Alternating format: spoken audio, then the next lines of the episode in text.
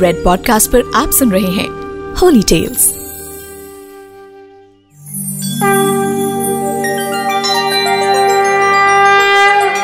महाशिवरात्रि, यानी भगवान शिव को प्रसन्न करने की वो रात, जब कहा जाता है कि आप भोलेनाथ को सिर्फ़ जल अर्पित करके जो मांगे वो मिल जाता है। फागुन में आने वाली कृष्ण पक्ष की चतुर्दशी को महाशिवरात्रि मनाई जाती है। मैं हूँ हिमांशु शर्मा और रेड पॉडकास्ट के होली टेल्स में आज मैं आपको सुनाऊँगा चित्र भानु नाम के एक शिकारी की कहानी, जिसे महाशिवरात्रि पर कहना और सुनना बेहद आवश्यक माना जाता है। तो आइए, शुरू करते हैं।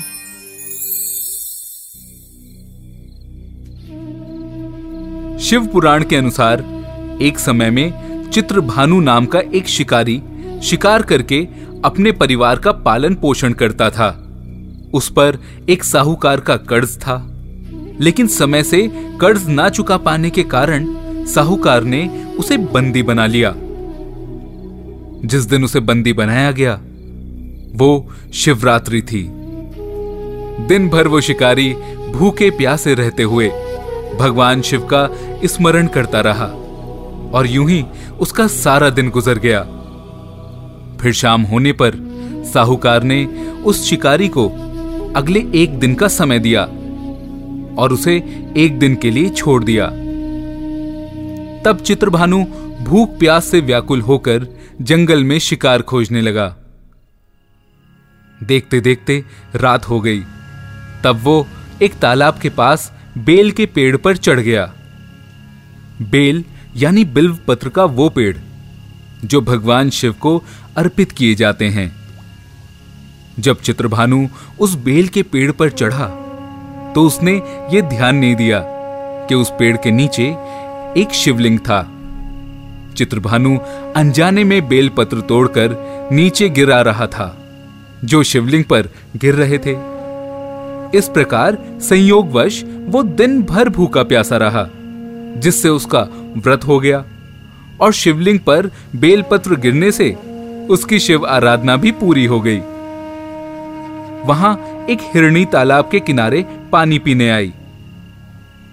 उसे देखते ही चित्रभानु ने अपना बाण धनुष पर चढ़ा लिया और उसका शिकार करने के लिए तैयार हो गया। उस हिरणी ने जैसे ही चित्रभानु को देखा, उसने चित्रभानु से प्रार्थना की। कि वो गर्भवती है और वो जल्द ही छोटे हिरणों को जन्म देने वाली है। उसने चित्रभानु से कहा कि अगर तुम मेरी हत्या करोगे तो तुम एक साथ दो जीवों की हत्या करोगे, जो ठीक नहीं है। हिरणी ने शिकारी को वचन दिया कि वो बच्चे को जन्म देकर जब आएगी, तब वो बेहिचक उसका शिकार कर सकता है। हिरणी की ये बात सुनकर चित्रभानु के दिल में दया आ गई। और उसने हिरणी को वहाँ से जाने दिया। इस दौरान अपने धनुष की प्रत्यंचा चढ़ाने और उसे ढीली करते समय कुछ बेलपत्र और टूटकर नीचे शिवलिंग पर गिर गए, जिसके साथ उसके प्रथम पहर की शिव पूजा हो गई। कुछ समय बाद वहाँ एक और हिरणी आई। तब चित्रभानु खुश होकर उसके शिकार के लिए फिर से तैयार हो गया। तब उस हिरणी ने भी उससे निवेदन किया, हे शिकारी, मैं अपने प्रिय हिरण की खोज में भटक रही हूँ। मैं एक बार अपने पति से मिलकर शीघ्र ही तुम्हारे पास वापस आ जाऊँगी। बस तुम अभी के लिए मुझे जाने दो। मैं तुम्हें वचन देती हूँ कि मैं वापस अवश्य आऊँगी। इस हिरणी की ये बात सुनकर चित्रभानु ने उसे भी जाने दिया।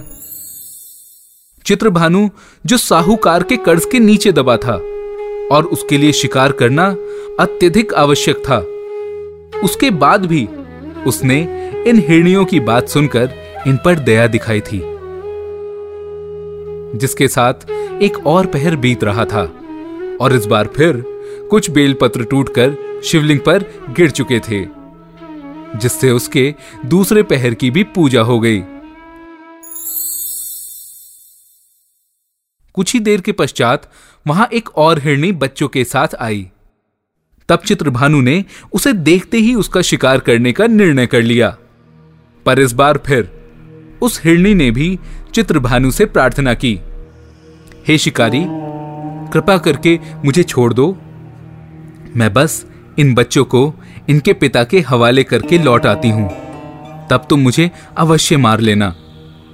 इस हिरणी से भी ये प्रार्थना सुनकर चित्रभानु संदेह में पड़ गया और उसने उससे कहा, हिरणी, मैं मूर्ख नहीं हूँ। इससे पहले भी मैं अपने दो शिकार छोड़ चुका हूँ। मेरा परिवार भी वहाँ भूख प्यास से तड़प रहा होगा। मैं तुम्हें नहीं छोड़ सकता। यह बात सुनकर हिरणी ने उससे कहा, शिकारी, मेरा विश्वास करो। मैं अपने इन बच्चों को इनके पिता के पास छोड़कर तुरंत लौटने की प्रतिज्ञा करती हूँ। इस तरह उस हिरणी के गिड़गिड़ाने पर शिकारी ने उसे भी छोड़ दिया और अनजाने में ही शिकारी की शिवरात्रि की पूजा पूरी हो गई। उसका उपवास और रात्रि जागरण भी हो गया। इसी बीच एक हिरण वहाँ से जा रहा था। तब शिकारी ने उसका शिकार करने का निश्चय लिया।